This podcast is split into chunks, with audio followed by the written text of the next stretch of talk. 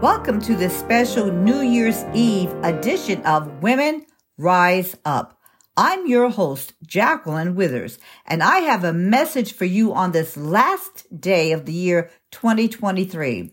The title is It's a Matter of Time.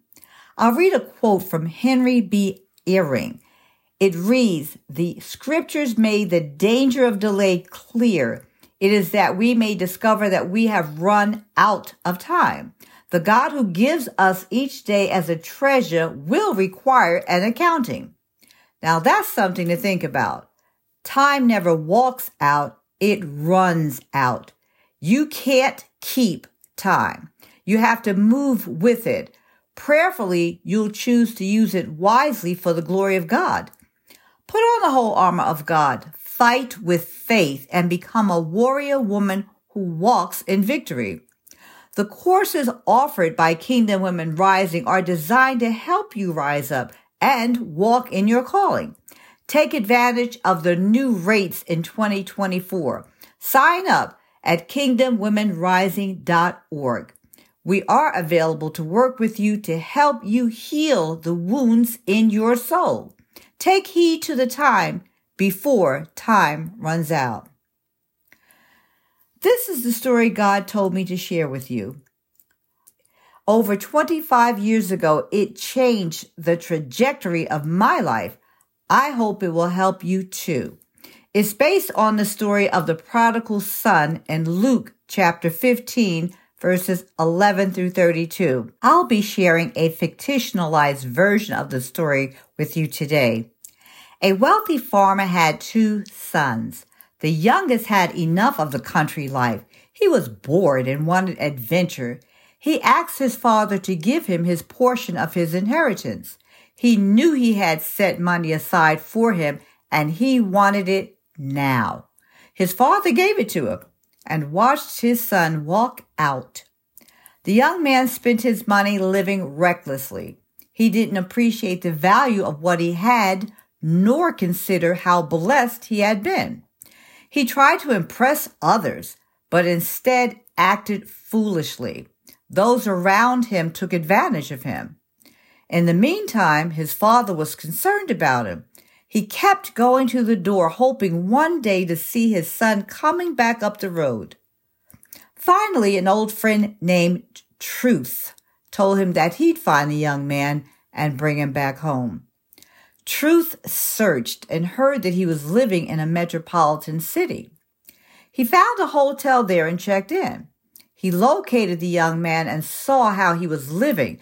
He tried for several days to convince the man that what he was experiencing was a fantasy. He was deceived by the bright lights, loud music, and other enticements. He told him that the people around him had lied to him. They cared about the way he treated them, but cared nothing about him. Truth tried to convince him that his father truly loved him and longed for him to return home. He warned him that he was on a path to destruction. He begged with him to return home with him.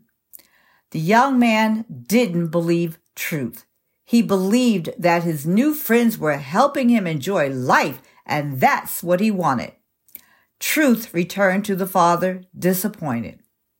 Next, Love visited the father and told him he would bring his son back home. Love checked into the same hotel and asked where he could find the young man. When he did, he pleaded with him with tears and much compassion. Each day he spent time reminding him that his father deeply loved him. He recalled how they had worked the fields, laughing and sharing meals with family. He reminded him of how his father was there to comfort him when he was sad. Love recalled how his father's hugs were warm and genuine. He had given to him freely and even now loved him enough to welcome him back home. The young man said he was happy. He now had women and friends who loved him. He said he didn't need his father's hugs anymore. His new friends comforted him. They were his family now. After a few days, love went back to the father. He had failed. He did not bring the young man home, and the father grew sadder. Not long after, a severe famine took over the region. The son had squandered all his money by then, and his newfound friends had abandoned him. His source of entertainment, food, and housing was gone. The thrill and his dignity were gone. He tagged along with the citizen of the town who sent him into the fields to feed swine. Still, that didn't provide food for him. Nobody cared about him or even tried to comfort him. The father heard about the famine and prayed even more for his son to return. One day, Time showed up at his door. Time volunteered to go after the young man. The father knew that if Mr. Time didn't return him, he'd be lost forever. Time arrived in town and checked into the same hotel where Truth and Love had stayed. But he did not come out of the room. When the son heard about this new visitor, he came to his cell. He realized that he was living with swine, broke, homeless, and without friends or family. Yet he waited for this visitor to come to him. However, again, time never left his room. This confused the young man. He began asking if anyone had seen time. No one seemed to know what he was talking about. Finally, he got the nerve to go to the hotel where he knew Mr. Time was staying. When he inquired, he was told that Time had just left. The man panicked, believing that if time ran out, he'd be stuck where he was forever. He remembered what truth and love had told him.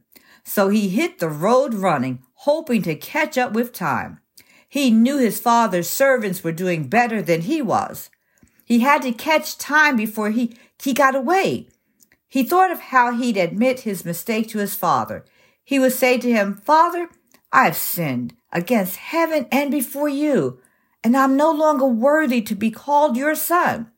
Make me like one of your hired servants. Time smiled as he passed by the house and saw the father the father saw his son coming up the road behind him. He was filled with joy and ran out to meet him. Despite his filthiness, he embraced his son and welcomed him home. His father received him like your heavenly father will receive you when you return to him. Do it before time runs out. Jeremiah 8:20 says, "The harvest is past, the summer has ended and we are not saved. Yes, the harvest has passed. The summer has ended and another season has gone by. Yet some are still not saved. Not saved from eternal separation from God, not saved from feelings of abandonment, not saved from the spirit of condemnation or rejection or guilt and shame and on and on and on not saved, not made free, not producing fruit. Isaiah 30, verse 15 reads, For thus says the Lord God, the Holy One of Israel, in returning and rest you shall be saved, and quietness and confidence shall be your strength. But you would not. You said, No, for we will flee on horses. Therefore you shall flee, and we will ride on swift horses. Therefore, those who pursue you shall be swift. You have tried to outrun the devil and his demons, but they are swifter than you'll ever be. You can't outsmart them nor outrun them. Romans 13 11 says, This is all the more urgent for you to know how late it is. Time is running out. Wake up, for our salvation is nearer now than when we first believed. You've considered giving your life to Jesus and hoped you'd have more time. Or you have given your life to Jesus, but you don't want to surrender all. Sure, you'd like to experience walking in the light. You know God has a purpose for you, but you question, are you ready? Are you willing? Are you able? Your excuse list is growing. Another year is over and a new one is about to begin. Decide while it's called today, for night is coming when no one can work. Are you ready to be healed of your soul wounds? Are you ready to take a stand for Jesus? It's just a matter of time. If you need help, go to kingdomwomenrising.org. You will find the help you need to make 2024 the best year ever. Don't let the time run out on you. Don't let time run out on you. Women, rise